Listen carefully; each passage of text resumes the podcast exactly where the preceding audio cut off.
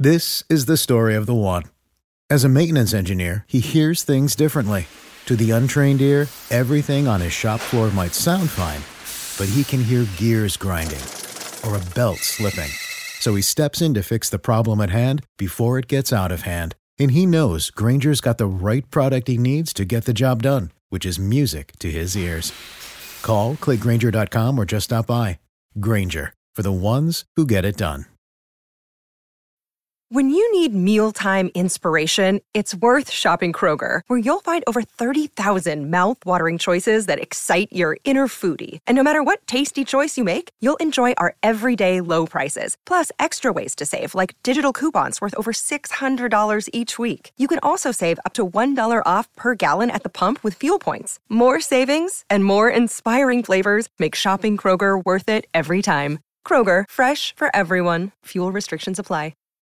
Welcome to the Boneyard with Steve Robertson. As always, I am your good friend and host, Steve Robertson, here on the Maroon Friday edition of the Yard. Hope uh, things are well with you today. Hope it's payday for you. Whether you be a weekly or bi weekly wage earner, today may be the big day. Hope you get out and have a chance to go do some things with those you love the most. We will be uh, headed to College Station, Texas here shortly. Well, since we finish up the show, uh, I'll be on the road west and, uh, you know, win or lose, no matter what our expectations are, we'll go cover the games. And uh, Dave Murray, Justin Farmer, and I will all be out there along with the bride who will uh, shoot some images for us. But um, headed down there. And, um, you know, hopefully we get a win. I'm not overly optimistic, but uh, there's a reason we play the games. We're going to break down the Aggies on today's show, uh, kind of get you know, a sense of where they are, what they're about, what we can expect. I know a lot of people have already checked out on the season, but um, you know we're going to go cover the games, and uh, we're going to do our best to provide you the best coverage of Mississippi State sports on and off the field. And uh, I think we know where this thing may be headed. I think we all do, and so we're prepared for that possibility as well. So I just want to make sure you guys know uh, we're still committed to the cause and uh, we'll head down there and it'll be a quick turnaround so we got to get back it's a long drive for sure. It is a long drive to college station texas from starkville but uh, we'll make it and uh, we'll make it with a smile on our face and hopefully we come home with a smile uh, on our face. But um, you know we've had some success against texas a&m it's kind of difficult to explain. I know it is for the uh, aggie media too. Why does mississippi state just had their number? Uh, but we have. We'll talk about that a little bit later in the show uh, Bulldog Burger Company is a great place for you to take your family, your friends, your coworkers, whoever you want to break bread with, uh, to have an incredible meal. I've ate at Bulldog Burger Company twice this week. Twice, that's right. I had the Bryant and then I had the Mississippi Barbecue Burger. And that Mississippi Barbecue Burger always hits. It does. It absolutely does.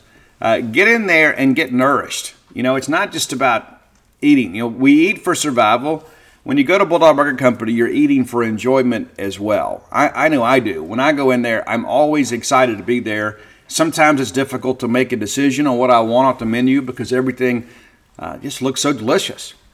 Uh, three great locations to serve you University Drive here in Star Vegas, Gloster Street there in Tupelo, Lake Harbor Drive in the Ridgeland Flowood area. Have those spring rolls as your appetizer. They'll make you and everybody around you better looking. We all need more of that. It's true. It's true. Some more than others. So maybe get a double. Uh, and get that chocolate shake to go. I, the other day I had the um, the chocolate cherry for the first time. It's outstanding, absolutely outstanding. I'm a uh, advocate for dessert to go. So maybe you get that bread pudding, uh, but certainly the chocolate shake to go. Go to Bulldog Burger Company, the place where people go to meet. M E A T. All right, let's not waste any time because I don't know how long we can go today. Uh, we're, we're going to get it done as efficiently as we can, get as Im- much information articulated as we can. If that's a, an hour, then that's an hour. If it's an hour and 10, it's an hour and 10. Uh, I'm wasting minutes talking about that now. Uh, let's take a look at uh, how Texas A&M got to this point. They opened up the season with a 52 to 2, 52 to 10 win in College Station against New Mexico, the Lobos. It's like I can't get away from Albuquerque. Uh, but that's a big win for A&M. And then they go on the road the next week. Huge game for, between them and Miami. And they lose that game 48-33. And, uh, really thought A&M had a chance to go down there and get it. Now, offensively, they were really good. That That's the big outlier with them defensively. And, of course, you look at Miami. It's not like Miami's absolutely setting the woods on fire. But I think that gave a lot of people a chance for the worm to kind of turn a little bit. Said, you know, maybe this thing with Petrino is going to be okay, but we've got to get out of our own way here. The next week, 47 3 win over Louisiana Monroe. You'd expect that even if you were out calling plays. You got to be able to out athlete a team like that, and they did. But, but again, you look at the first three weeks of the season, you know, offensively, with Bobby Petrino, you know, behind the controls there, that's 52, 33, and 47 points. Some room for optimism, to say the least. A very pedestrian Auburn team rolls into uh, Kyle Field, and, and the Auburn offense, again, hasn't set the woods on fire. And this game went about as you'd expect because this A&M defense is pretty legit. 27 to 10 win, and so it's 3 and 1 Aggies and you headed to Arlington. And that Arlington game between A&M and Arkansas is always so incredibly entertaining. And they play that game at Jerry World, and uh, not that I'm a, you know in favor of us giving up a home game for a neutral site game, and we did that for years with Jackson. You know, I don't know if that, that helps us. Now, granted, we're not, you know, uh, Veterans Memorial Stadium pales in comparison to what there is at Jerry World.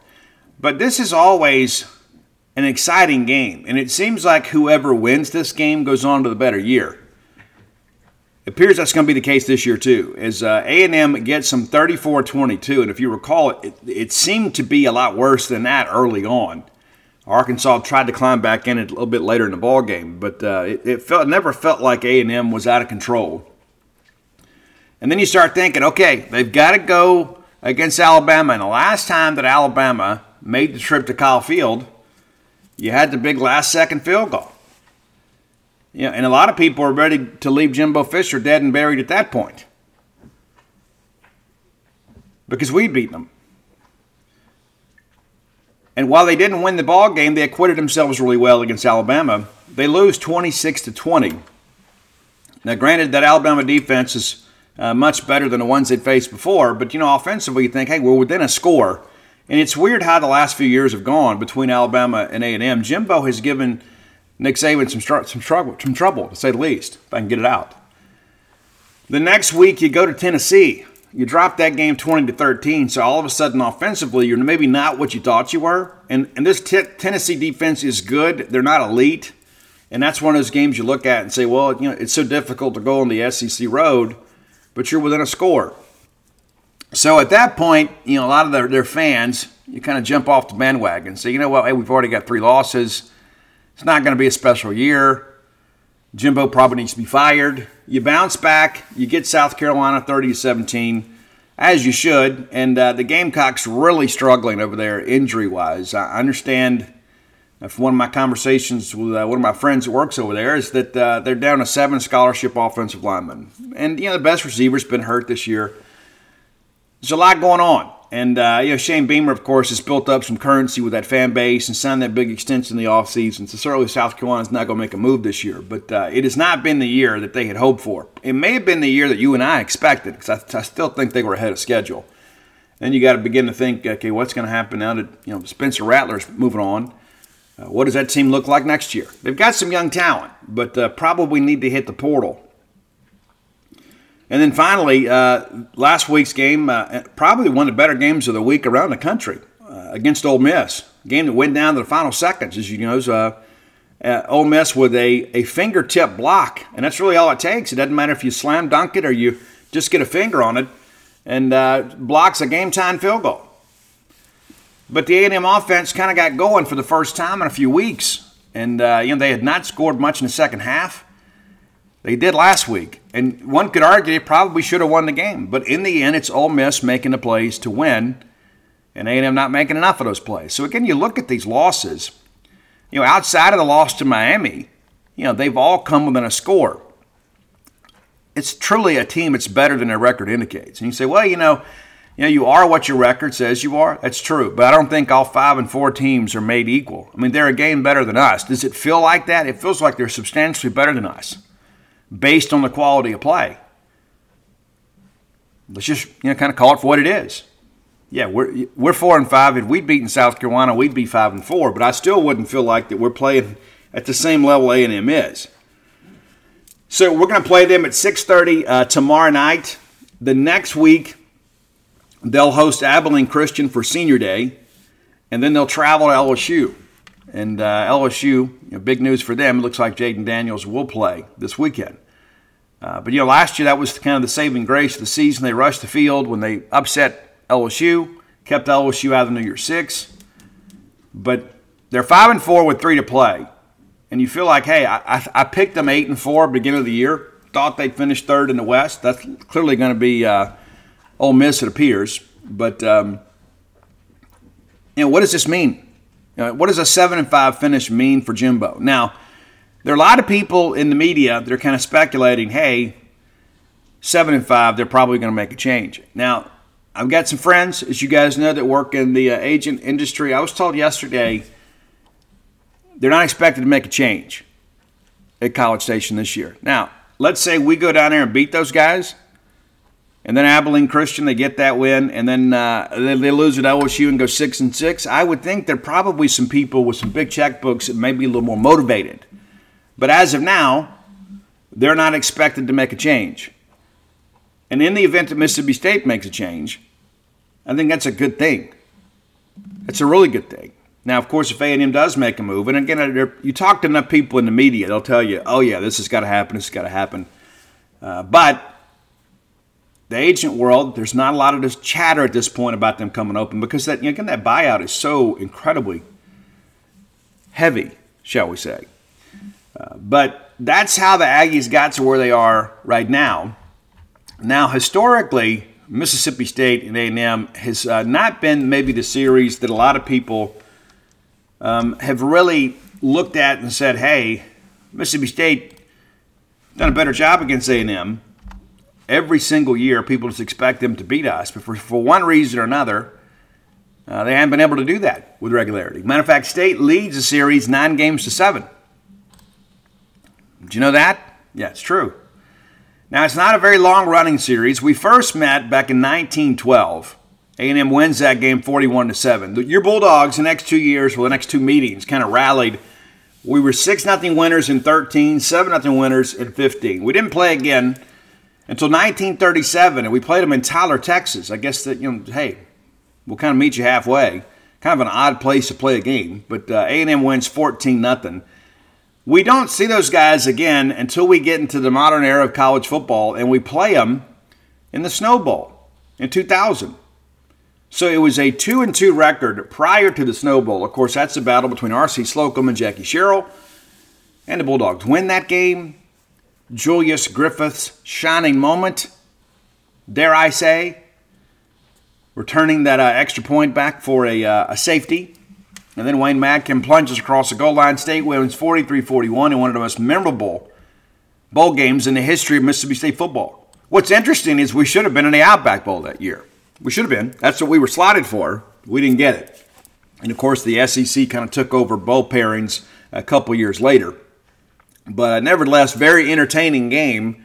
And many of you that didn't attend the game, when you turned on the TV, you were surprised with what you saw, as was most of the nation. And the fact that uh, the two teams combined for 84 points under those conditions is pretty remarkable. Uh, Jamar Toombs, big A&M running back, was erroneously credited with being the first guy in Independence Bowl history to run for three touchdowns in a game. What makes that so ridiculous is it was Dontae Walker who did it in the same game. And Dontae scored his third touchdown before Jamar Toombs did. But uh, it was the battle of the big backs on the frozen tundra of Shreveport, Louisiana. All right, we don't see him again as a non conference foe. The next time the Bulldogs and Aggies get together is 2012. Do you remember that? That's the We Believe year. And Johnny Manziel came in here and absolutely destroyed us. I've never seen anything quite like it. I mean, we've seen some great players over the years, right? We've had Tim Tebow here. You know, played Herschel Walker back in the 80s. Had Bo Jackson here, Brent Fullwood. You know, there's been so many great players. Derrick Henry, I don't know if we've ever had anybody come in here and dominate us by an individual performance more than Johnny Manziel did. And here we were thinking we were going to bounce back. And we thought, oh, this A&M thing is a fluke. No, Johnny football, baby. And he got us. And uh, that was a very difficult year as it played out, just because of the fact I think we thought we had graduated. We had a very, very, um, you know, easy non conference schedule. Like, oh, you know, we believe, and listen, I get it. I get it. I'm all about esprit de corps. But we saw something historic that day with Johnny Manziel. We absolutely could not get that guy on the ground no matter what we did. And that game was over at the half. All right, 2013, we make the trip to College Station, Texas. And man, if we play a little bit of special teams, we beat Johnny Manziel and A&M in his final game in College Station. But we don't. We lose 51-41. And again, if you just make a tackle here, we did a really good job. I say a really good job. As, as Johnny Manziel standards go, maybe we didn't do as well as LSU did against him. But um, you say, Steve, we give up 51 points. We do, and a couple of those were because of special teams plays. But the thing that I remember about this is Dak Prescott going over there and uh, was completely, completely beaten up in that ball game. Wanted to be a hero for his team, and things really changed. Of course, he had lost Miss Peggy, and uh, there were so many people, A&M people, especially some of their players, that had said, you know, that's Dak Prescott guy's a warrior. Guy's got my ultimate respect. Towards the end of the game, he couldn't even lift his arm. It's crazy. And then Mississippi State found a way to figure some things out get the big uh, win in the Egg Bowl, win at Arkansas, win in the Egg Bowl, and then ultimately uh, destroy Rice in the uh, in Liberty Bowl with Dak under center because Tyler Russell was out for the year. Poor old Tyler Russell got injured against Oklahoma State, and he just kind of stayed beat up the whole year. Never, never ever forget the contributions Tyler Russell made to this football program, and uh, making that start on the road in Little Rock, Arkansas saved our season. I remember T- Tyler hanging in there, taking one last big shot. We had to put Damian Williams in in overtime to win the game. But uh, it was a it was a, a difficult year, but we found a way. 2014, and this was kind of the coming out party for Mississippi State and Dak Prescott, right? You know, we'd gotten off to a pretty good start, right? We'd gone out there and and uh, taken care of Southern Miss and UAB and South Alabama, and then we went and beat LSU. And, uh, you know, Kenny Trill, remember that? Everybody's like, oh, give him the Heisman Trophy. And he comes to Starkville. We beat those guys 48 to 31. And the game was worse than that score indicated. It truly was. We absolutely dominated Texas A&M that day. And all of a sudden, people are like, well, wait a minute. These guys in Starkville are pretty good. And we were. 2015, very, very frustrating game for us as we head down to College Station. You know, Dak's senior year this is one of those ones I look back and you know, they had some skilled players that I thought were going to give us some trouble on defense, but um, you know, uh, we get down in this ball game and we kind of battle our way back, and then Aeris Williams fumbles in plus territory to end what should have been a scoring drive. We come out in the second half and we get it to Bear Wilson, and uh, we're across midfield with a first down, and then he fumbles a football. Turnovers were the difference in this ball game. You know, we got behind but we rallied back, and then we kind of aided in our own demise with some turnovers that uh, killed some punishing drives. We lose that game 30 to 17, and of all the losses we've had to them, that's one of the one that kind of sticks in the craw for me. All right, State wins the next three. 2016, you may recall this one. A&M comes in ranked what fourth in the FBS playoff, and everybody's thinking, "Hey, these guys are going to cruise right into playoffs." But now Nick Fitzgerald's like, "Nah, I got this." Very first play from scrimmage for Mississippi State. We run a quarterback uh, zone read off left side for Rod Green with a pill out block there. Next thing you know, Fitzgerald's in the end zone. And uh, the only thing that kept this game close was a clip aided punt return from Christian Kirk right before the half. Because State was dominating that game. And the very first two guys down get blocked in the back. It goes uncalled. Everybody loses their mind. Kirk runs right in front of me along the uh, state sideline for the score. What a talented player he was and is. But State wins the game. And uh, it was a Nick Fitzgerald touchdown late They kind of put this thing away. He and Aeris Williams, good ball game. Uh, 2017, we go down to College Station. Nick Fitzgerald again. And, uh, you know, they, they were ready to be finished. Uh, Kellen Mond, of course, was the quarterback then. He really struggled against us. Fitzgerald with a big game. Jamal Peters with a late pick six in that game and to kind of give us some room to breathe. But um, it was a very subdued crowd. I, I, don't think that'll be the case this week, but it was a very subdued crowd in that ball game. And by the end of the third quarter, they didn't have anything to cheer about, and most of them, as Jack Cristil would say, elected to seek their entertainment elsewhere. But 35-14 winners in 17. 2018, they come in here, and of course everybody's expecting A&M to get us. They're going to get us. You're going to get us. Going to get us. No, no, they didn't. They didn't. And uh, if you remember, Kellen Mond essentially kind of removed all doubt by throwing the pick to Errol Thompson. You know, they come, they get down low and get down close, and uh, it looks like it's going to be a ball game, and he throws it right to Errol Thompson, who picks it off, and then late in that ball game, uh, coming out of a timeout, Joe Moorhead turns to Nick Fitzgerald. We got the play call set up, and he says, "Hey Nick, how's it?" In the very next play, Nick Fitzgerald puts this game away. A long touchdown run off the left side. What a tremendous year it was for Nick Fitzgerald. State wins 28 13. 2019, Joe Moorhead told me this is one of the low points right here because uh, it wasn't just the score, he said. It was just the, uh, the lack of enthusiasm that we had. We just weren't excited to play. And uh, A&M really had an answer for everything we did. Uh, one of the more lopsided defeats for us in this series is uh, A&M gets us 49 to 30, and, and uh, I didn't even make this game. Uh, we had, had a brand new book out, and uh, I had to sign all those uh, pre-order copies. And I, to be honest with you, I was glad that I didn't. I thought, you know what, I'm glad I'm doing something productive with my day today. You know, Dave Murray was there covering for us, but uh, it was brutal, 49-30. In 2020, uh, the best year of Kellen Mond's career. And I'll be honest with you, I've, I've never been a Kellen Mond fan, but he got a, did a really job in 2020, but it took him forever to get there. They talk about Jimbo being a, a, the quarterback whisperer. It took them forever to get Kellen Mond uh, to a point that he wouldn't lose them football games.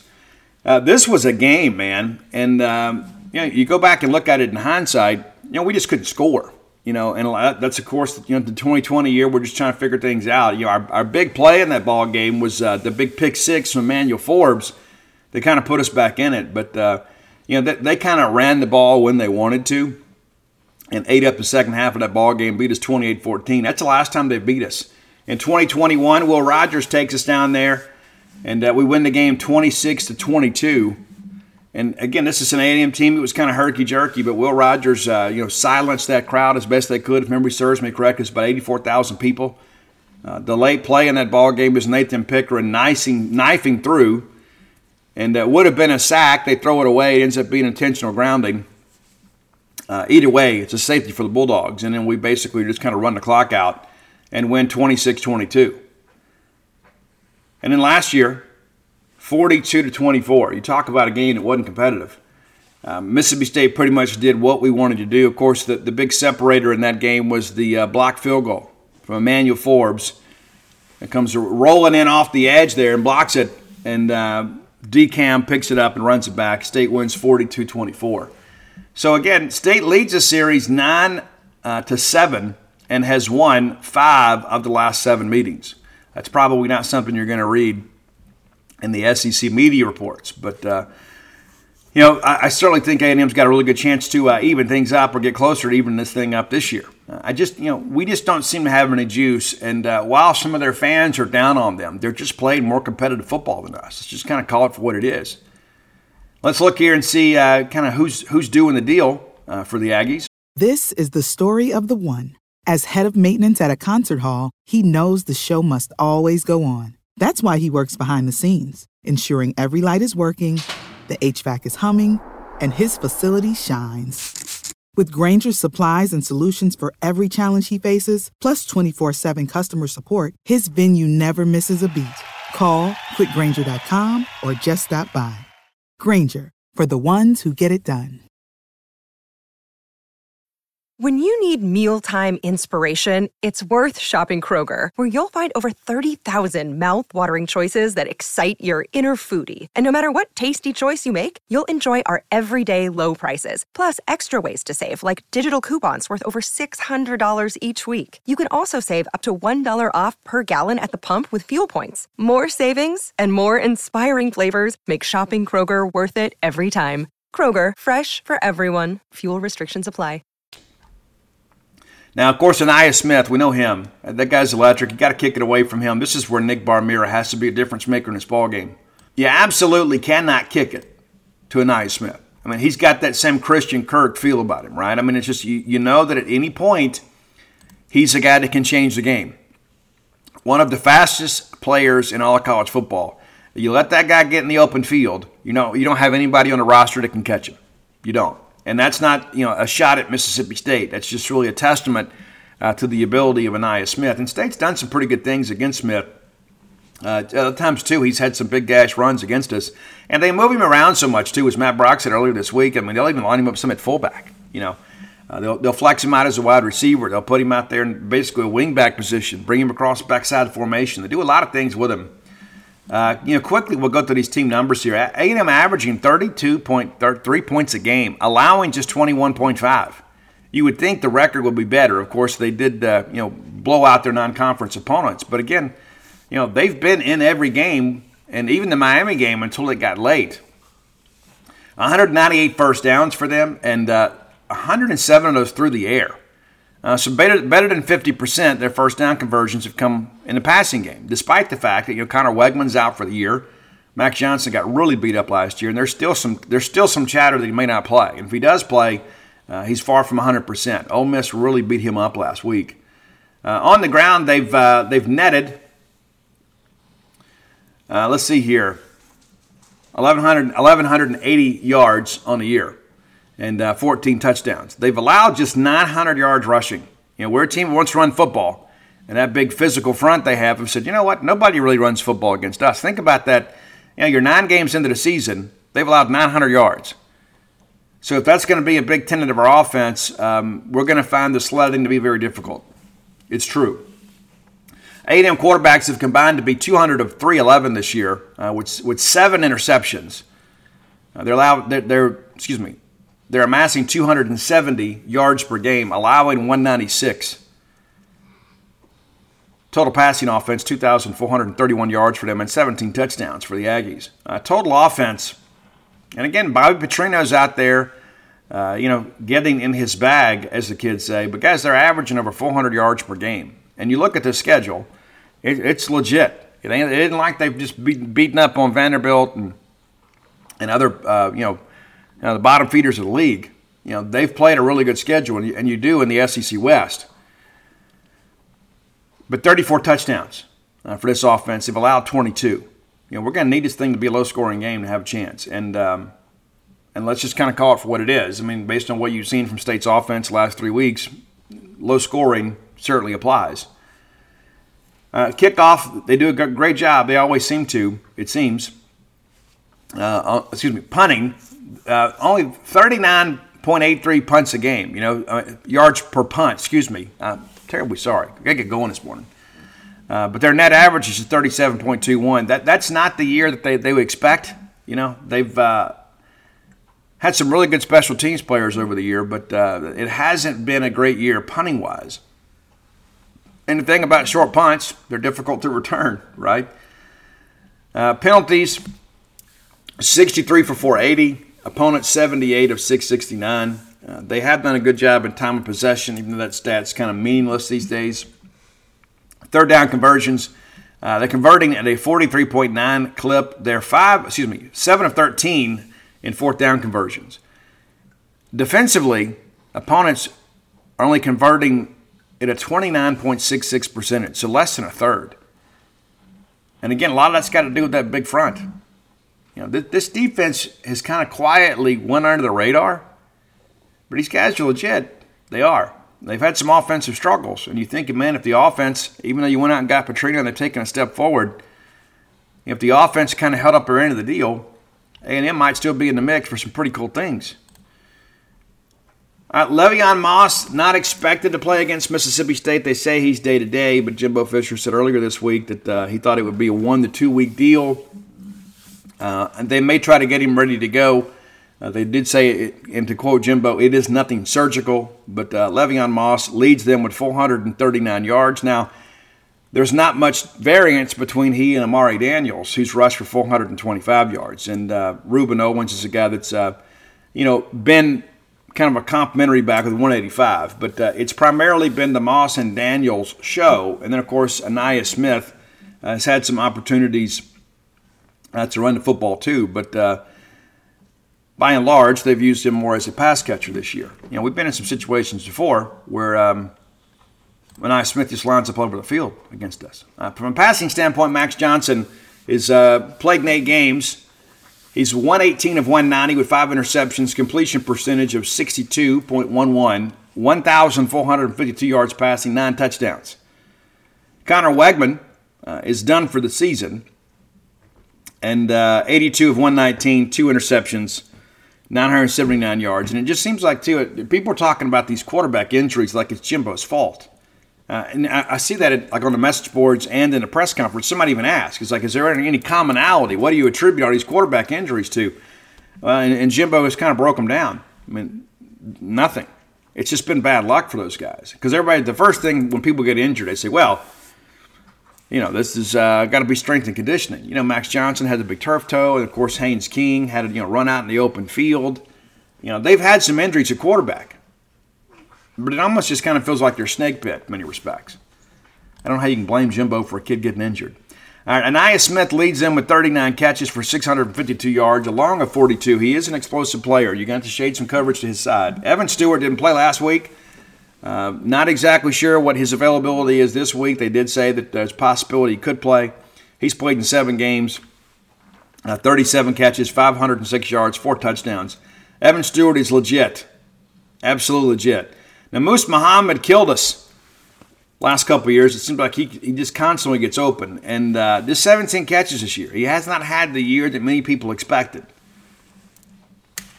It's interesting. It is. I mean, you, you look at the, you know, some of the names that they're familiar, but some other guys have been around for a while and they're just not, you know, participating or producing at the same level. Now, Mississippi State, former Mississippi State recruit Edgerrin Cooper we had a really good chance to get him until A&M got involved. To be honest with you, we were projecting him to be a bulldog because we were told LSU was probably not going to take him. A&M gets involved. It's worked out well for both sides as Cooper now leads the team with 59 tackles. Played nine games this year. 16 tackles for loss. That's a loud statistic. And then seven sacks. Six quarterback hurries, two forced fumbles, a fumble recovery, and a pass breakup. You talk about filling up the stat sheet, there you go. And he said, but Steve, why aren't his numbers higher? What's because they're getting off the field. You know, a lot of times the the uh, the teams that have the leading tacklers in this league are the teams that uh, are mediocre or worse because your defense is always on the field. Uh, Taurean York also with 50 tackles uh, on the year. Demani Richardson, it feels like he's never going to leave. Feels like Demani, maybe it's just me, but it feels like Demani Richardson has been at Texas A&M since I was in college a native of Waxahachie, Texas. He is finally, finally a senior. And what a great player he's been. 46 tackles for them, uh, four quarterback hurries. You know, they, they move that guy around. You can expect to see him in some in some blitz packages. But also a guy too. You got to be careful throwing a football around. You do. Uh, Josh DeBerry, 39 tackles. Bryce Anderson, 35. Jacoby Matthews, a guy that we recruited. Remember him? Do you? Yeah. A lot of people thought he was going to be a Bulldog uh, out of Ponchatoula, Louisiana. But familiar faces, right? Uh, look at special teams numbers here. We talked about Nik Constantinou a little bit. He has not had the All American caliber year that many people projected. 28 punts, averaging 40.07. They, out, they have a team punt. I don't, how, how do you have a team punt? Somebody has to kick it not that's probably a glitch in, in, the numbers there. But anyway, so he's averaging 40, and then um, along a 53. I think that came last week, maybe. And then just one touchback on the year, 10 fair catches. And again, you expect that with the shorter punts. Nine inside the 20, three of 50 plus. But um, it hadn't been the year they had hoped. And maybe that factors in. That was one of the things last year we talked about. You know, it's like, hey, if it gets down to battle of punting, we're probably in trouble.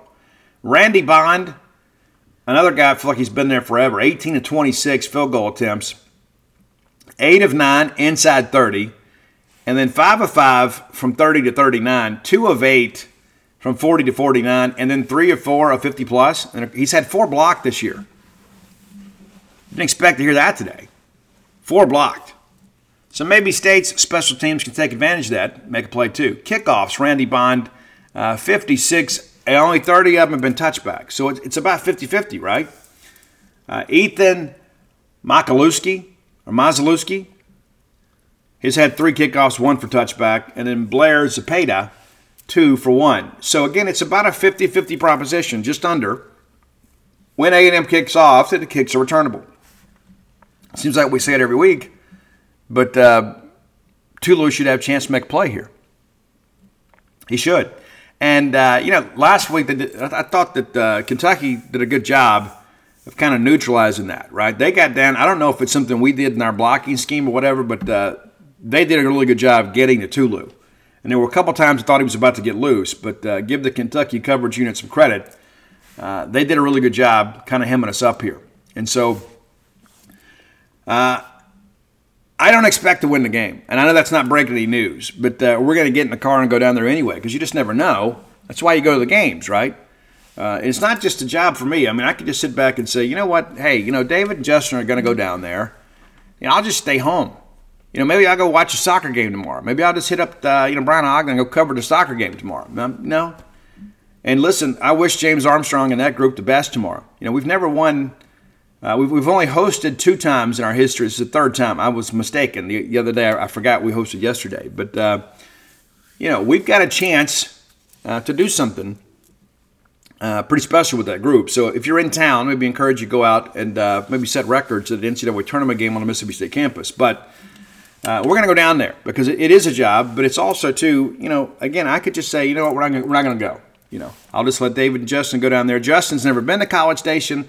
He's never been to Kyle Field. He'll have the novelty of that. And we'll just kind of work here from, uh, you know, mission control. But um, I would never deny myself the opportunity to see State do something cool. And, um, you know, I mean that. What, what if we go down there and win the game? You know, we have not looked good offensively for three weeks, and, and you don't need me to tell you that. You see it yourself you know, there's the big thing making the rounds now that Will Rogers, uh, you know, tweeted out the pick or, or, shared something on his Instagram story. Somebody, a couple people sent it to me, screenshots of Will saying ready to be back. He's got his cowboy hat on. He's had some good games against A&M. I'm not expecting him back, and uh, I think there's a little mystery. I think maybe Will's having some fun with that, and of course, Will could surprise me. They, they, it's so crazy how this whole quarterback thing has been all year. And and frankly, you know, it's like when Will was playing, everybody wanted to see Mike Wright playing, and now Mike Wright's playing, people want Will back. You know, and at the end of the day, it's like we just want to stop hurting, right? I mean, where everybody's invested in this, and we just want the pain to stop. It doesn't matter who is the starting quarterback, as long as we find a way to win and are competitive. And uh, so I, I don't expect Will to play. I think Will's having some fun, uh, but if they roll him out there, you know, I don't know what kind of chance it gives State. That's not a slight on Will Rogers' ability, but you know he hadn't played in a game since Western Michigan, so there's going to be some rust. And again, this A&M defense is legit, and so a lot of people wonder who we're going to start. Uh, I think Chris Parson obviously deserves to have the lion's share of the reps. I don't. I won't be surprised if we if Mike Wright starts. And immediately that's an emotional reaction. Everybody's like, no, no, no, I've seen enough.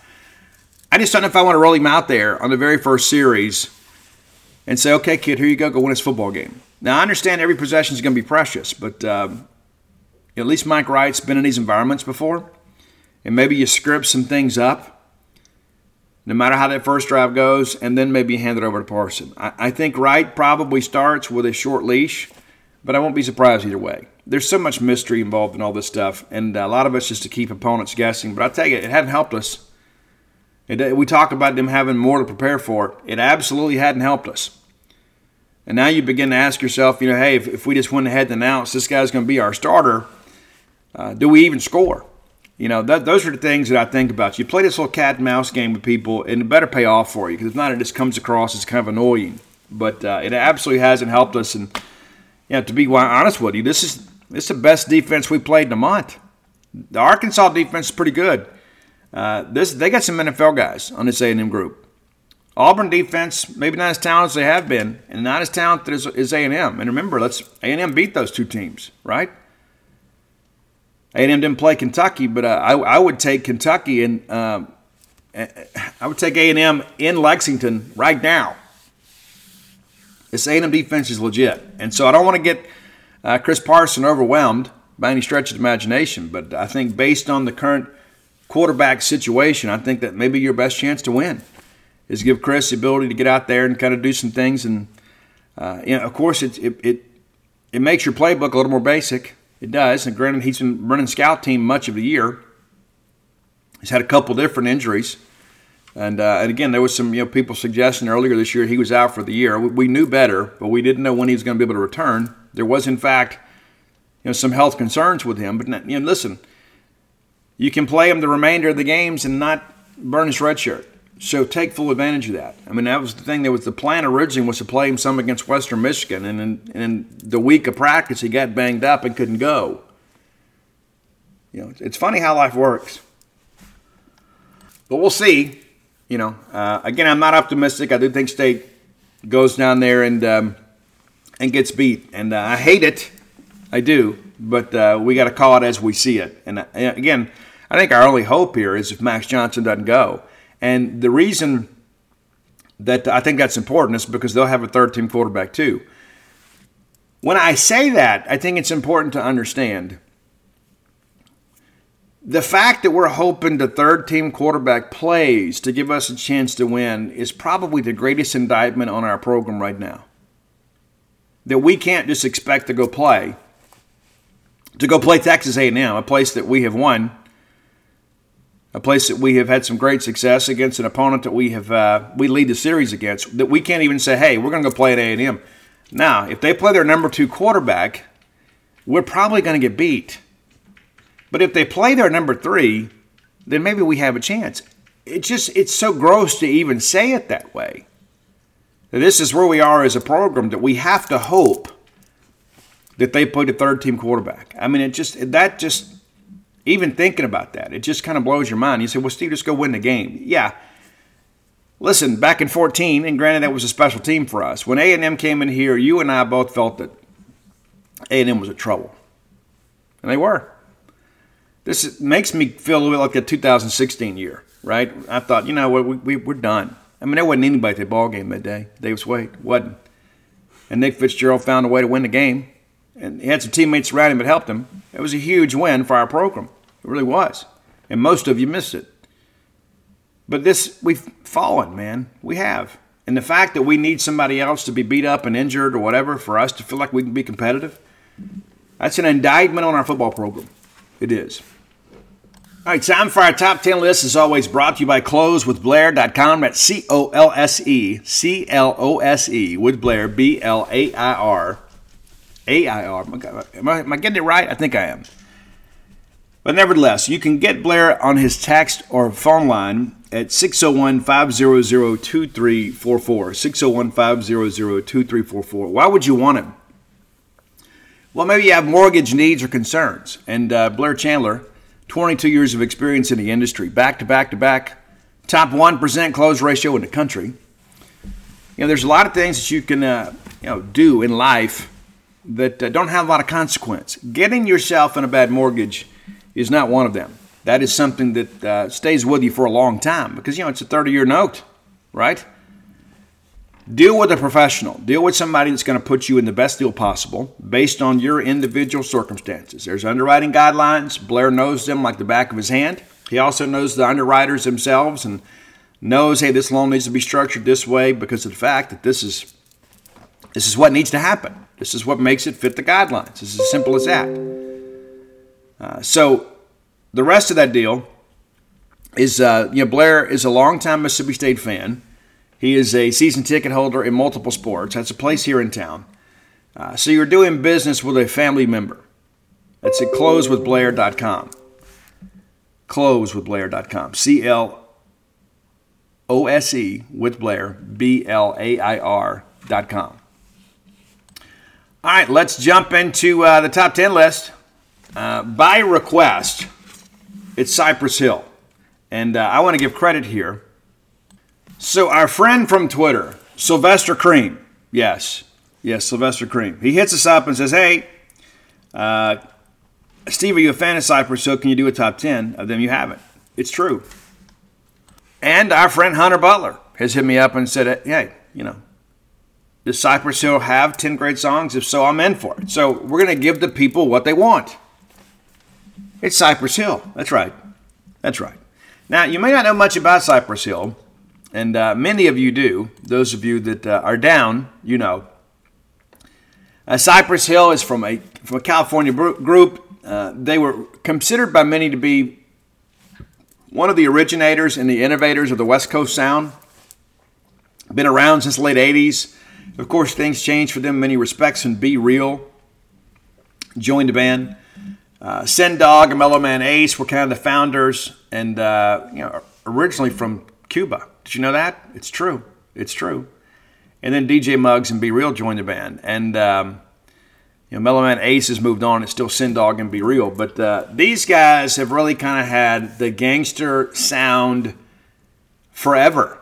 And we talk about West Coast hip hop. That they, they kind of you know, typify what that is. And uh, Cypress Hill, widely respected in the rock community as well. A lot of great things. And uh, B-Real, of course, uh, is going out with Chuck D and Tom Morello and the guys in Rage Against the Machine. It's the Prophets of Rage. So there's some crossover impact with Cypress Hill. So we're going to get right to it. And again, I'm not going to spend a lot of time talking about these tracks because we got to get moving here. Uh, number 10, it's Lowrider, and no, it's not the cover of the War classic. It's their own original one. Number 9, uh, pretty you know self-explanatory what this one is. It's Hits from the Bong. Number 8, I want to spend a little time talking about this one. Now, the last action hero motion picture soundtrack was like the last great motion picture soundtrack. What I mean by that is, you know, the record companies used to release these albums in their entirety.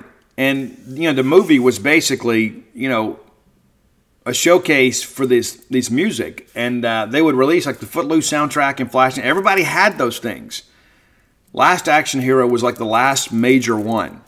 It had a ton of hits on it. Uh, got a big great song from Tesla on there. But uh, one of my favorite Cypress Hill songs is on that soundtrack, and it's Cock the Hammer. Love it, man. Love that track. Number seven, along those same lines, it's Shoot 'em Up. Number six, another uh, drug reference song, and you'd say, Steve, you're in recovery. I am. I still can appreciate good music. It's Dr. Green Thumb. Dr. Green Thumb. Number five, Handling a Pump. And I think we get into the top four here, and I think we all would agree it's the top four. I think most people that know Cypress Hill would say, you know what, this is it. Number four is I ain't going out like that. I ain't going out. Number three, and a lot of people have covered this song over the years, including Rage Against the Machine. You know, obviously, a connection, right? Rage covered this, and they had the big covers album, right? It's uh, How I Could Just Kill a Man. This is something you can't understand. How I Could Just Kill a Man. Number two, and there are some days that I could say this is my favorite Cypress Hill song of all time. It's got more of a rock edge to it. It's still true to the B-Real sound. I absolutely love it. It's got a uh, cameo from uh, Chino Moreno from the Deftones, and I'm not a fan of the Deftones, but what he says is pretty cool. And of course, uh, Everlast also gets a shout out in the uh, in the song. And um, this is one of those songs like um, it's a motivational song for me. It really is because there's so much of this that is about perseverance and overcoming adversity, and uh, it is from the great Denzel Washington movie Training Day. Incredible movie, but it's rock superstar. And it's one of those things, too. There's so many people. Um, yeah, you go through life and it's like, well, I want to do this and I want to be that, but you don't understand the work that's required to get to that point. And it's like that in our industry, too. I mean, it, it absolutely is. There's so many people in our industry, and uh, it's so interesting. So many people come aboard, and um, you talk to a lot of young and enterprising young writers, and, and then they get over here and they realize how much work it is you know, it's it's not. There's a lot of things that happen, man, that uh, you guys never see. You know, it's like when when especially when there's you know pending breaking news. Like we'll get a brief out, but uh, you know, you start working the phone, you got to talk to all these people, and it isn't just like, hey, I'm going to pick up and call this one guy. Not if you want to do it right, because you got to take what that guy tells you, and call the next guy, and the next guy, and the next guy, and you got to vet it all out. And it requires a lot of time and effort, and sometimes you don't get a lot of content from it. You may spend the whole day on the phone, sending texts and talking to people, trying to get to the truth. And in the end, you may not get it. And then you're left with, uh, you know, feathers. And what do you do? Right? I still got obligations to meet, still got content I got to produce. You spend all day chasing this story, you end up chasing your tail and get nothing out of it. You know, when I first got started in this industry, you know, I was just writing recruiting stories. It's like, hey, you know, it doesn't matter what the breaking news is. I'll just call and interview this kid from Hazlehurst. And Oh, Mississippi State's getting beaten basketball. Okay, well, David will have that story. Let me go call this kid in Gulfport. Let me go call this kid. I can just sit down and call two or three kids, and I, I can punch out some content, right? And um, I mean this with as much respect as I possibly can. It's fast food journalism. It is. It's not to say we don't do it. I think we do a great job with it. But there's not a lot of skill. But, you know, that's the thing about I think it, it really helped teach me how to write. You know, I, I've, I was a born writer. I've always been a guy to communicate with the written word. But learning how to write for people that give you immediate feedback it can be an overwhelming undertaking. And uh, there's some people out there, it's like you make a mistake, you're going to hear about it. And you need to hear about it. It was, it's what makes you better. And, uh, and, I'll be honest with you, I've got some contemporaries. I've got some people that, uh, you know, that have been around for a long time, and I read some of their stuff, and I think, man, this is so basic and rudimentary. It's like they've never developed, and maybe they don't want to. Maybe they're just like, you know what, I'm just happy doing this, man. And you know what, more power to them. I just wanted more, and uh, I continue to want more, and I continue to work hard to have more. And uh, I think it's important, no matter what you are in life, no matter what you do or what you're pursuing, whatever, you got to understand there's a lot of fakes out there. You do. There are a lot of people that want to latch on to what you're doing and kind of say, "Hey, we're doing it too." No, no, no. Because I remember being those days, man. When uh, when I was with Scout, I had Arkansas, Louisiana, like not LSU, Louisiana, and then Mississippi. And uh, I'd spend a lot of time on the road going and see kids. And um, I remember, I'm not going to say which kid it was it just made me angry again. I don't want to embarrass the uh, the other person. The person's no longer in the industry with us. Um, but I'd gone out on the road and um, in the state of Mississippi, and uh, I tweeted out, you know, when I went and saw a few kids, and before I get back to Baton Rouge, my competition had taken my information and passed it off as their own.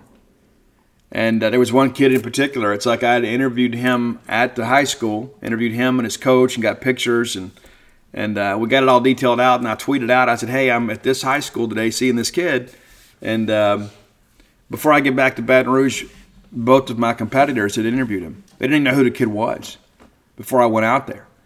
And so you think about that, right? When you go out there and you do it, and then you hope that the fans notice. You hope they say, "Wait, you know, I, I first heard about this. Steve went to the school." But that's not what happens more times than not. And so you know, there's a lot of sharks out there, as they say in this song. It's true.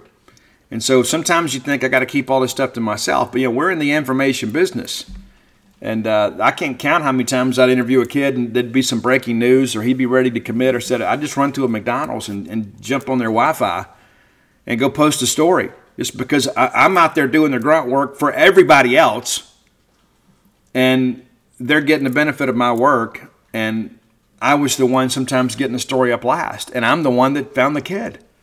But I'm a firm believer in this. if you work hard, people recognize that. Now, there are other people out there that is like, you know what, I don't even care about how much effort you put in. I just want the story. I just see if I just want the story, you know.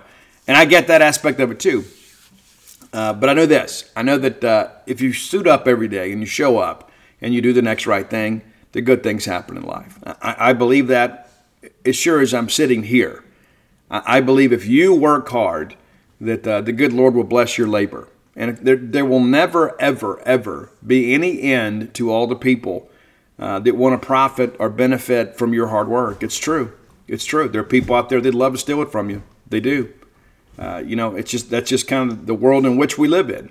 And so I, I share that with you because again, this is just one of those songs. It's kind of on the soundtrack of my life, and it's kind of a reminder. You know, I remember being you know uh, out there on the road you know, getting home sometimes two and three in the morning, making those nine-hour drives, and going down to Bradenton, Florida, and cover the tournament at IMG, and then immediately have to turn around and go to College Station, Texas, uh, to go cover the Texas High School State 7, 7, 707 championships. Uh, you know, I, am not a guy that just goes down to the den he does and photo shoot and calls it a year. You know, and granted, I don't have to travel as much for recruiting as I used to, but I still do. Now we just travel more for the team, and I'm trying to pull these other guys up with me. Number one, though, and maybe this applies too, it's probably the most recognizable Cypress Hill song of all time. And I, if memory serves me correct, I think it was the first video they played on MTV from Cypress Hill. But it's uh, Insane in the Brain. Insane in the Membrane. Insane in the Brain. Everybody knows it. If you know Cypress Hill, you know it. That is the signature song of this band. And uh, we hadn't done rap in a while, and uh, we certainly hadn't done West Coast gangster rap in a while. Uh, but this is a fun loving group for sure. And um, they talk about being studio gangsters and things like that. In many respects, they are. Uh, they've elevated themselves to a different point. They brought themselves out of poverty, and uh, many of them immigrants, and uh, was forced to live in the ghettos just because of uh, socioeconomic standing in their lives. Now they're world famous. And uh, so 20 million records sold plus for Cypress Hill. And uh, I'm a fan. I know that you are too. Many of you, many of you have thought, I've never listened to these guys before. You should. You should.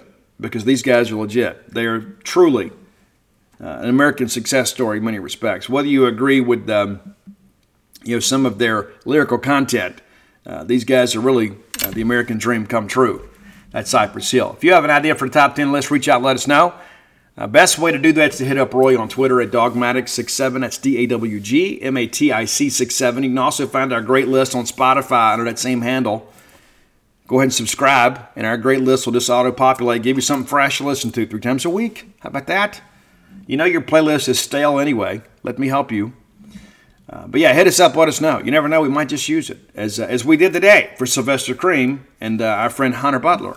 So there you go. Cypress Hill, enjoy the weekend. All right, next segment of the show brought to you by Campus Bookmart, a Starkvillian institution. If uh, you are looking for Mississippi State merch, I know you are, you need to uh, hit up Campus Bookmart. Next time you're in town, go by and see them. We'll have two home games left to go.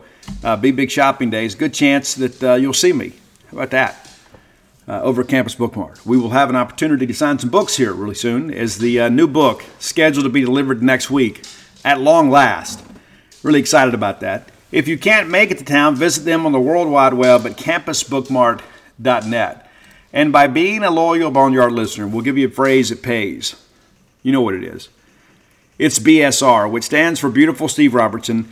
That gets you free shipping on all orders over 75 bucks. Any order less than 75 bones, absolutely incomplete. All right, let's look at the SEC schedule. Going to be an interesting week. We kind of touched on it on Wednesday. Alabama at Kentucky with a win. Alabama can wrap up the SEC West. Now, of course, they get uh, couple that with a Ole Miss loss, and uh, it's really academic at this point. But um, Alabama at Kentucky, guys. What's weird too about this Alabama and Kentucky thing? They never play, ever.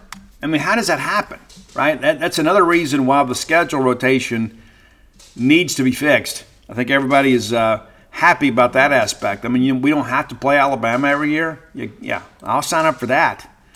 And, I, and, listen, I hate to be a lower the hurdles guy when it comes to that, but uh, you know we've had to play those guys more than anybody over the years.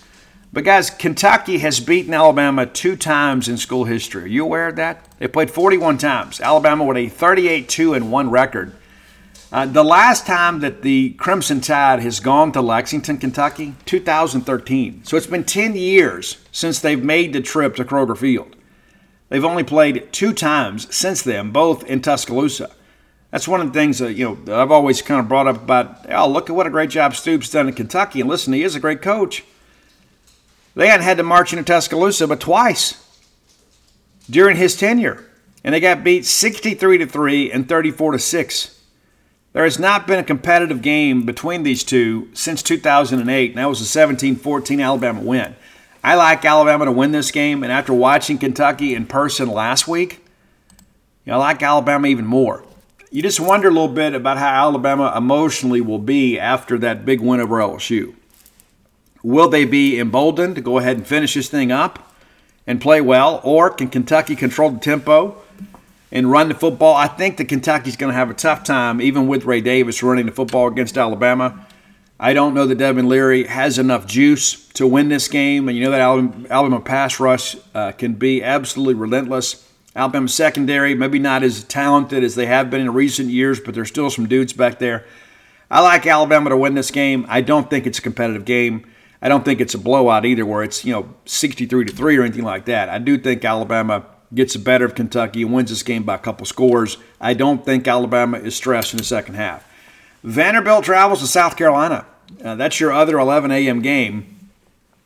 Told you guys after week two, Vanderbilt's done winning football games. Uh, South Carolina is still really up against it. Going to be a really difficult chance for them, uh, you know, to be bowl eligible. Beginning of the year, thought they might finish six and six. In order to do that, they're going to have to win out. The good thing for the Gamecocks again, they get the final three games at home. That's Vanderbilt this week, Kentucky next week, and then Clemson. Uh, you know, stranger things have happened, but I think South Carolina is going to find themselves out of the bowl picture this year. I don't think Beamer is in any bad shape at all, and they've had some significant injuries. Just kind of call it for what it is. But Vanderbilt simply doesn't have the horses.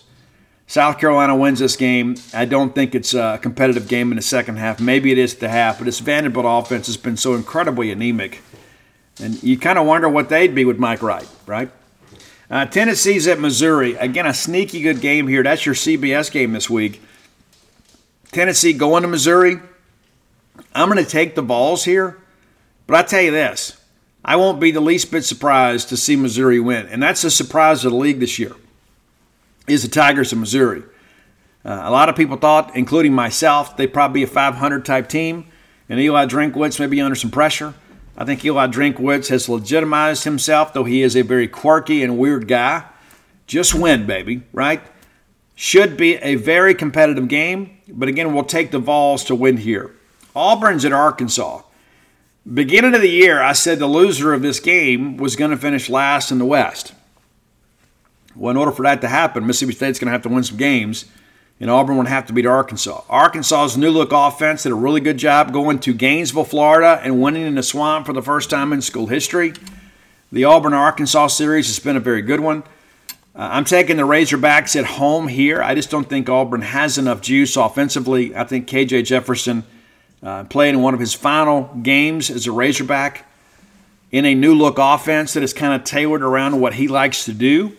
I think the Hogs are going to be able to win this game and probably have a little margin. I think it may be somewhat reminiscent of the Auburn A&M game, where it's kind of a tussle for a while, and then um, you know Arkansas puts them away. Ole Miss at Georgia. Now this is another one of those weird games too, where these two don't see each other very often. It's you know, it seems like we've played Georgia. Uh, what is it? Three of the last five years? I think that's right. Uh, Mike Leach, you know, we didn't get him on a schedule forever and a day, and lo and behold, Mike gets him all the time. But uh, this Georgia team has at times, you know, looked rather pedestrian. But all time, Georgia leads the series 32 12 and 1. Pretty crazy. Um, Ole Miss won the last meeting back in 2016. That game was vacated because Ole Miss cheated. And that was the first win for Ole Miss against Georgia since 1996. Were you aware of that? Yeah, I mean, Georgia puts together, was it 1, 2, 3, 4, 5, 6, 7, 8, 9, 10, 12 in a row in the series? And that's really the difference in the series in many respects, is the, how dominant Georgia has been against Ole Miss. But by and large, these games have been competitive between the two of them. Of course, you know, Ole Miss absolutely beat Georgia to death in 16. And again, the game was vacated because Ole Miss cheated. Uh, but this is a different Georgia team with Kirby Smart, and of course, uh, you know they're they're pushing again towards a chance to go play for another national championship. This game also is in Athens, Georgia, so we fully expect uh, you know a raucous environment down there. And uh, listen, Ole Miss has the offensive skill to make this game competitive. I do think it'll be a very very entertaining game, but I think in the end, uh, Georgia can match up. I think Georgia can do a good job neutralizing some of that Ole Miss run game. I think Georgia's going to be able to run football. Uh, but if you're Georgia, you can't go out there and shoot yourselves in the foot in this ball game and get behind because this Ole Miss offense again is legit. All right, Florida's at LSU, and again, a lot of discussion about Jayden Daniels. He is expected to play. He is listed as quote probable by Coach Brian Kelly. Uh, the Florida thing, and there's so many people. I'm going to have an update on some coaching rumors that I've heard later today on Gene's page. As we drive down to College Station, I'll go ahead and put up a what we're hearing update about some of the things that I'm hearing about uh, SEC coaches. But, you know, Florida, when you look at their final three, I don't know that anybody in the conference has a more difficult final three. They're five and four. They need one to get bowl eligible, and I don't think there's a game on the schedule left. You look at and say, "Hey, I would pick Florida." Surely, Florida is at LSU. I, I think you take the Tigers there, right? I'm taking the Tigers, and then Florida's at Mizzou next week, and Missouri could be playing for something very, very special. It could be. They could really play their way into something cool. And then you got Florida State in, in Gainesville. And you know as well as I do, Florida State will try to beat Florida as bad as they can. And so at this point, it looks like Florida's going to have to upset somebody to get bowl eligible. And perhaps the most probable of those three is the, the road date to Missouri. I don't think they can stroll into Tiger Stadium and get a win. And of course, LSU now, I guess it's conceivable that LSU could, um, you know, play their way into, um, you know, to a pretty nice bowl game. But uh, you know, ranked 19th right now, and, and you start looking at all these things. Of course, they lose to Ole Miss and lose to Alabama, so they're out of the West race. But they're uh, six and three with uh, Florida, Georgia State, and Texas A&M. And all three of those games are going to take place in Tiger Stadium. You like the Tigers to win out here uh, and finish with a nine win season, but it's so interesting how the bloom is off the rose for Brian Kelly and Baton Rouge already. People will tell you, yeah, we won the West last year, but uh, you know we should be better than we are this year. And the fact that they're six and three and really out of the major bowl picture at this point, I mean they'll get a good trip, but um, you know if they win the final three and get nine and three and the cards fall just right, I guess they could see themselves in a New Year's Six bowl game. But uh, to need some help along the way. And then, of course, uh, you know, Mississippi State at A&M. So here are my winners. Alabama at Kentucky, South Carolina at home, Tennessee at Missouri, Arkansas at home, Georgia at home, LSU at home, and Texas A&M at home. Uh, that's how I see this thing breaking out here. And again, you know, taking a quick look at the standings, uh, Georgia six and zero, you know, and uh, you know Missouri is three and two in the league, and so you know, and Georgia holds a tiebreaker over you know Missouri and Tennessee. So uh, don't don't think you're going to see a situation here where Georgia is the least bit stressed down the stretch. And this Ole Miss game again, it's a very good Ole Miss team. You can call it for what it is. As much as we despise them, you can't look at what they've done on the field this year and say, you know what, uh, this team is going in the wrong direction. They clearly are going in the right direction, and they should. Got some talented offensive skill. Many of those guys will be gone next year. Uh, but then, you know, they've recruited well at quarterback, you know, so you don't expect there to be a big drop off. Looking at the West, Alabama 6 and 0, Ole Miss 5 and 1. And we only play eight conference games, and Ole Miss uh, loses to Alabama. So Alabama holds a tiebreaker. So Alabama beats Kentucky. You know, I guess Ole Miss could uh, hang another co banner, right, if they win out. But Alabama's the one going to Atlanta, provided they win this week. Now, if Kentucky pulls the upset and Ole Miss pulls the upset, all of a sudden, you know, those last two rivalry games mean something rather significant, right? Because all of a sudden, you know, Ole Miss and Alabama would be tied, and then you'd have to win against Auburn to clinch the West, or Mississippi State would have to win the Egg Bowl. I don't think anybody at this point is forecasting that. Uh, I did a year ago. I did. Didn't know that uh, Mike Leach was going to pass away either. Didn't know that we were going to completely retool the offense, despite the fact that we had a favorable schedule and a veteran roster. Uh, but it does appear this weekend that all of these uh, bursts in the SEC game, championship game should be official. You know, on the bottom of it right now, you know, Arkansas is one in five in the conference and seventh in the West. Mississippi State uh, is also one in five, but by virtue of the tiebreaker, State uh, is ahead of them. And again, the fact that we're having to talk about tiebreakers to stay out of late again is an indictment on our football program. Auburn needs a win to get bowl eligible. A&M needs a win to get bowl eligible and they should get that against Abilene Christians. They didn't go to bowl game last year. They should this year. They were the only team in the West last year that didn't go. LSU, Ole Miss, Alabama, of course, all bowl eligible already. State will need two to get bowl eligible. Arkansas will need three. But again, I, I think Sam Pittman is safe. On the on the East, real quick, Vanderbilt, of course, has already been eliminated from bowl contention. South Carolina is three and six, so one more loss, and then they're going to be uh, out of the bowl eligibility picture unless they can find a way with APR. Florida's five and four. They need to win. Everybody else in the East is bowl eligible. It's going to be interesting down the stretch. I don't think the SEC is going to be able to hit our uh, our bowl tie-ins, but uh, that's the way things stand today. All right, let's move ahead here. and Let's thank our friends at the Stark Vegas Clubhouse. You can Google Stark Vegas Clubhouse. It is recently opened up for Southern Miss Weekend. If you've been thinking about it, say, hey, let me, let me look into that.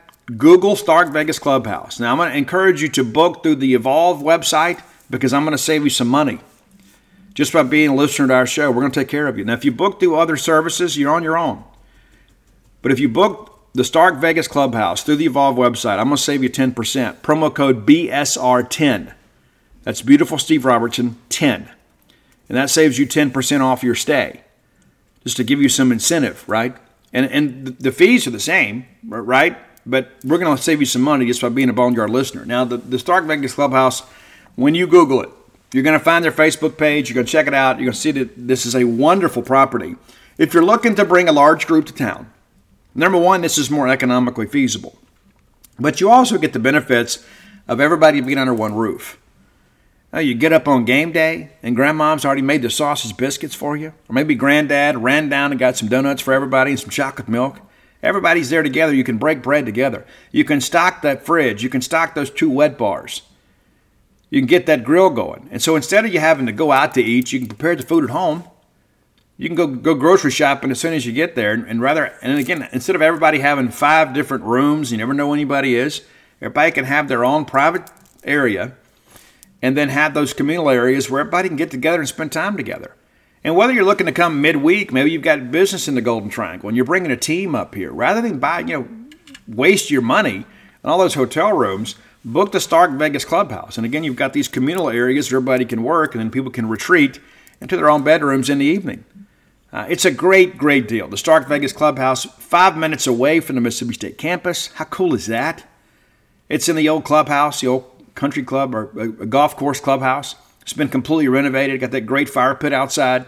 Check it out yourself. It's a Stark Vegas Clubhouse. And again, book through the Evolve website and use promo code BSR10 to save 10% off your stay. All right. Yesterday, the Southeastern Conference announced that uh, the SEC now is going to have permanent opponents in baseball. Now, we used to do this because we used to only play divisions, you know, back when there were just uh, 10 of us you know, we played in the divisions, and uh, you never really played. Uh, there were some interdivisional games, but they didn't count in the SEC standings. They were considered non-conference games. But uh, the deal now is uh, we're going to have Ole Miss and LSU as our permanent opponents, and everybody else will rotate. Uh, they wanted to preserve some rivalries. You know, I, I don't know. I don't know how I feel about it, but I'm fine with it. I have seen a lot of people that are like, oh, you know, we get screwed in this deal. We got Ole Miss and LSU. Now we have dominated Ole Miss starting back to the 2016 series. You know, and it's so funny. You go back and look at this. You know, historically, State has been a better program. Ole Miss has had some run under under Mike Bianco. You know, Jake Gibbs had some good years at times. Uh, Tom Swayze had some good years, but you know, State by the most part has dominated the series, especially uh, the last seven seasons. Even in some of our more difficult years, we found a way to beat Ole Miss. And LSU, people say, but Steve, you know, it's LSU. And listen, LSU, Paul Mainieri killed us. I mean, let's just kind of call it for what it is. But in the last three years, Mississippi State's won two of the three series, and both of those have been in Baton Rouge. How crazy is that? And as bad as we were pitching uh, back in 2022, uh, Parker Stinnett nearly had us out of a ball game there. Jackson Fristoe was another guy that um, you know had a chance to close out a game against LSU, and so uh, also too, I'd like to point out too for those of you that um, that maybe don't get it, we are Mississippi State. And, and I can promise you that the folks at Ole Miss and LSU would rather have played somebody else. Now, the good thing is for us, for, in my opinion, is we don't have Arkansas anymore. Arkansas has really had our number the last few years. Uh, so you don't you don't have Arkansas on the schedule each and every year, and I think that's something that could work in our advantage. Uh, you know, we'll see. So because right now you've got to play every year. You've had to play Ole Miss, LSU, and Arkansas. And uh, many years, all three of those schools are competing for a top eight national seed. Of course, the last year in Mainieri and even the NAFL championship year for Ole Miss was not a great year in the regular season. Uh, but I, I like the pairing. I'm okay with the pairing. And some people are like, well, Steve, I'd rather have had this. Guys, we are an elite baseball program. We haven't had elite seasons the last two years, uh, but we are a blue blood of college baseball. And um, you know, we expect to play difficult games. And in our league, the, most challenging league in the Southeastern Conference, uh, no matter who you got in your draw, you know, it's going to be tough. I mean, were you expecting us to get Kentucky and Missouri? Yeah, well, Kentucky killed us last year, and Missouri's won what the last what three of the last four series against us, even in our NAFL championship year. SEC baseball is SEC baseball. So let's take a quick look around the league and kind of see how it all went down. I wrote some of this yesterday, but I want to provide some additional insight. Alabama, Auburn, Tennessee. Uh, you know, I don't know that that's a great draw for Alabama. I, I, think Auburn and Tennessee are both better programs than Alabama. And I understand Alabama's made a coaching change, and, and we go through this every few years. Like, oh, this guy's going to do great things. Um, this hadn't happened. I mean, since Jim Wells left and Gorilla Ball went away, it's incredible uh, what Alabama has been unable to achieve. Really is. Arkansas, I think I like their draw. If I'm Arkansas, I'm happy about this because you get Ole Miss and Missouri. Uh, now, I expect Missouri to improve, you know, with Coach Jackson up there. Uh, I think this is a guy, number one, that knows what Major League Baseball programs are looking for. He spent some time in MLB. Uh, of course, brought a uh, really good, uh, you know, Southern team, I guess it was, to Starkville in a regional a couple years ago, a few years ago. But if you're Arkansas, it's like whew, I, I avoid LSU, I avoid Mississippi State, I avoid Tennessee. I really thought they may put Arkansas and Tennessee together because remember we had to retool the entire schedule last year because Tennessee and Arkansas were supposed to play, and everybody wanted that Van Horn Tony Vitello matchup. So uh, that's off the table. So Arkansas, I think, got a good draw. They, but you know they're going to play every other year. They're going to play either us or LSU. Auburn gets Alabama and Georgia. I think this is a really good draw for Auburn.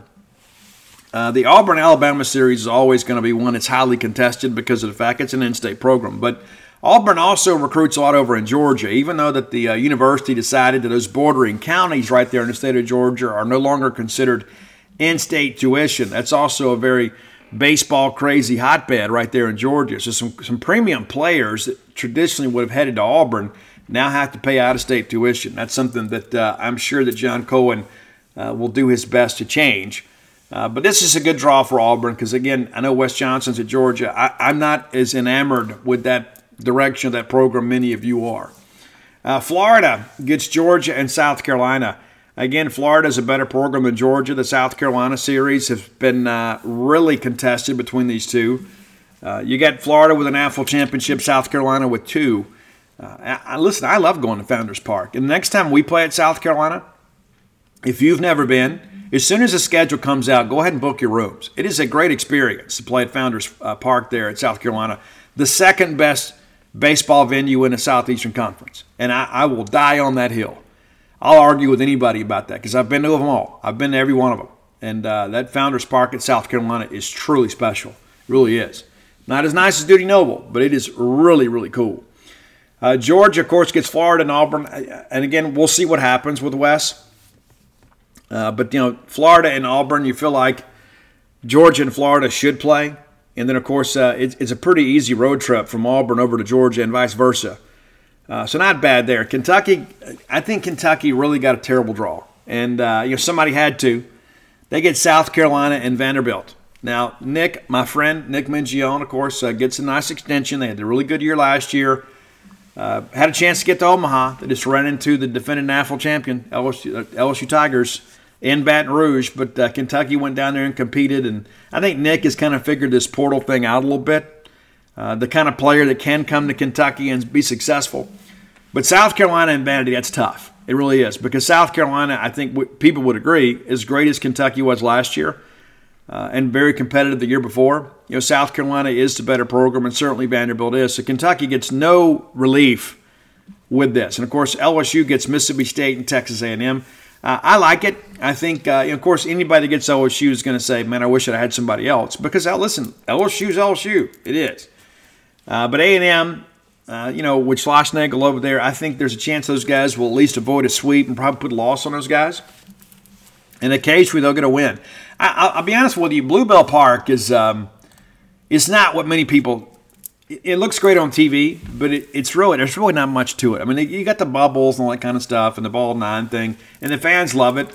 It's just a very benign atmosphere in many respects. That they bill it up on TV like it is, but when you're there, you know there is no outside, there's no outfield seating, there's really nothing down the lines down there. It's all in the grandstand itself, and they do love their baseball there. They're just not truly committed to baseball, and um, at least from a facility standpoint. And they've kind of let that stadium get a little antiquated, but. Uh, I think uh, Schloss and those guys will um, will push for more. And Ross Bjork, of course, uh, was at Ole Miss and understands, uh, you know, what a party it can be. Speaking of Ole Miss, they get Mississippi State and Arkansas. I think that's a win for us because I think more years than not, and I think this Bianco thing is about to be over. I, I really do. Uh, I think Bianco if uh, if they don't have a bounce back year this year. I think the noise in Oxford about Bianco, because you know familiarity breeds contempt, right? Even though he's won an AFL championship, you know I think there's so many people up there just like you know what we're just ready to move on from this. Even though we've won, even though we hadn't been you know great, even in the AFL championship year, you know it was a pretty pedestrian year. They were the last team in the tournament. But Bianco does a great job coaching them, and I think Bianco's an amazing coach. I do. I absolutely do. And uh, it's going to be interesting to see what that team does this year. It's basically a brand new roster outside of a few pitchers. I mean, they really hit the portal hard because they lost so much a year ago. And, uh, you know, speaking of some of their people, when we played them in the governor's game, uh, they knew that they were facing some pretty serious attrition. Uh, so is this the last ride for Mike Bianco? Yeah, we'll see.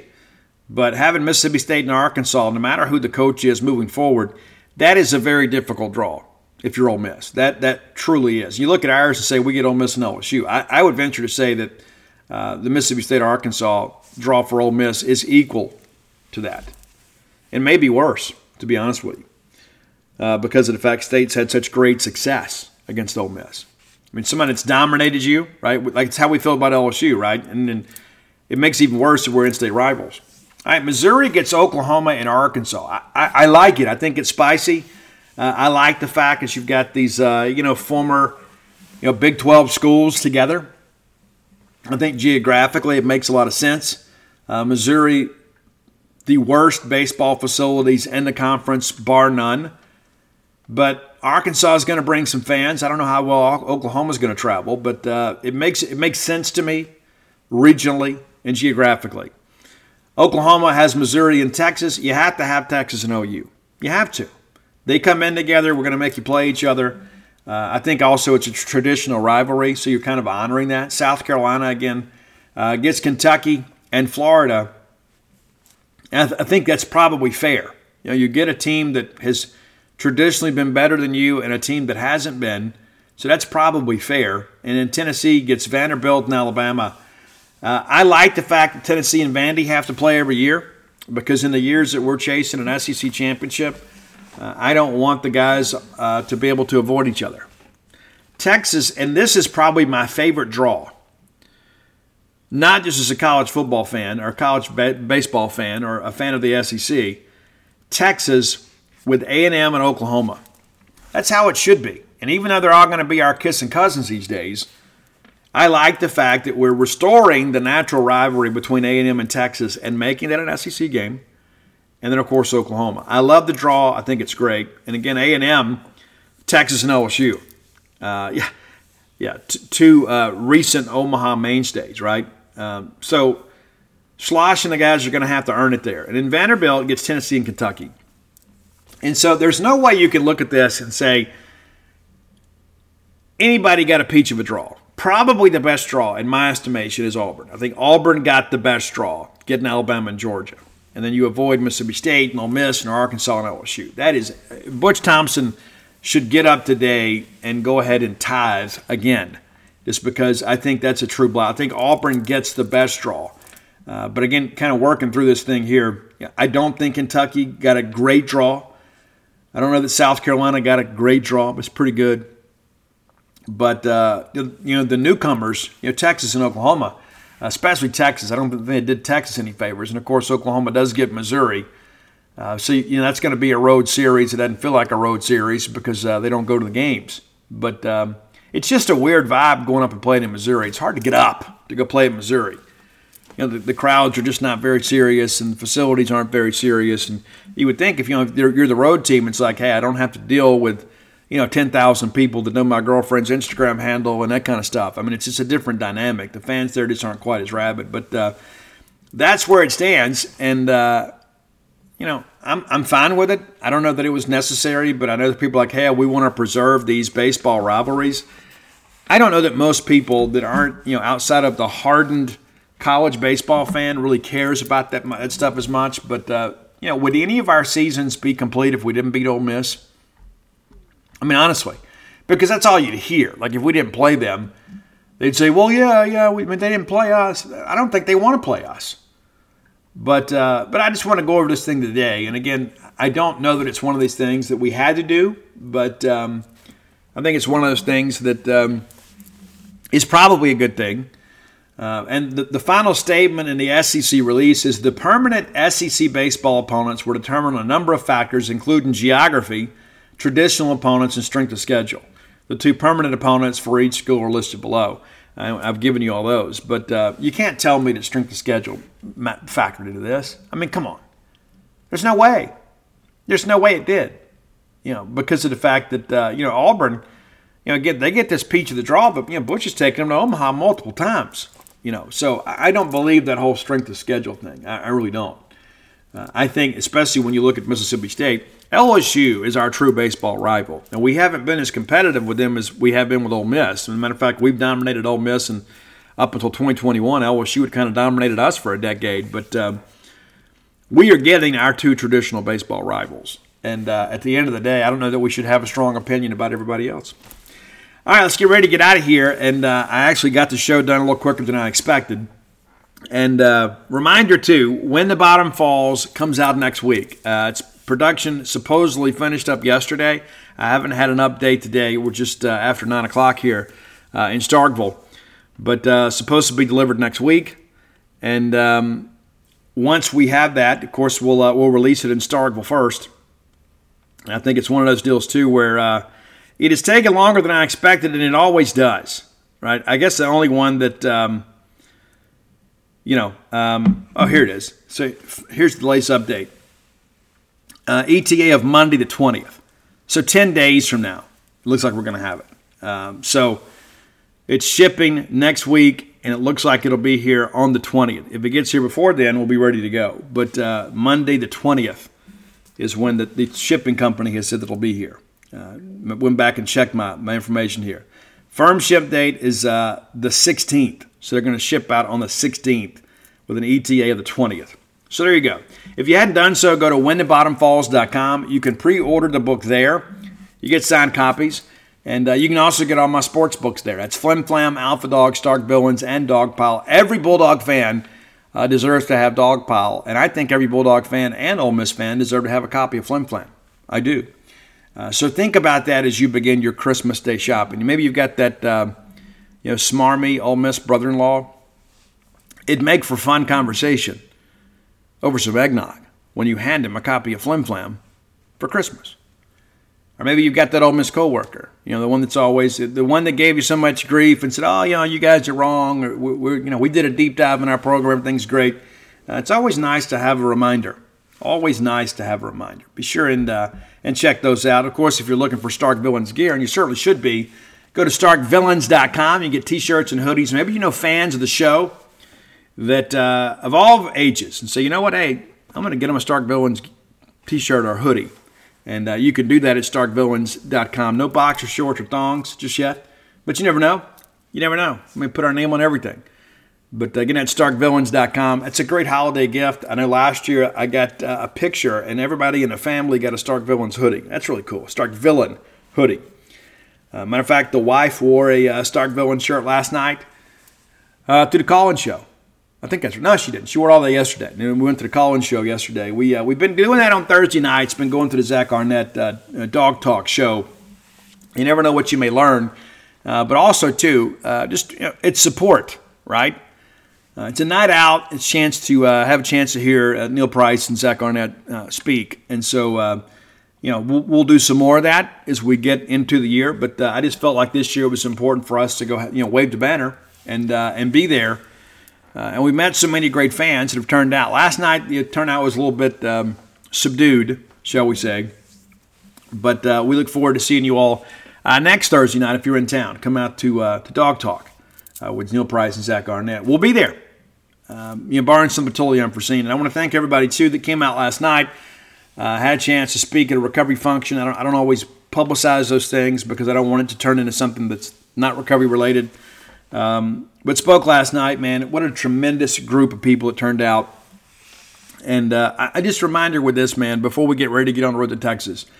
And, and I wrote about this yesterday. You know, I think about all the things that have happened in my life, and I think, oh, there's always this, right? I've got and you've got the new business here, and there's always stresses with our business. You know, you always you're always under the, the gun. You're always working.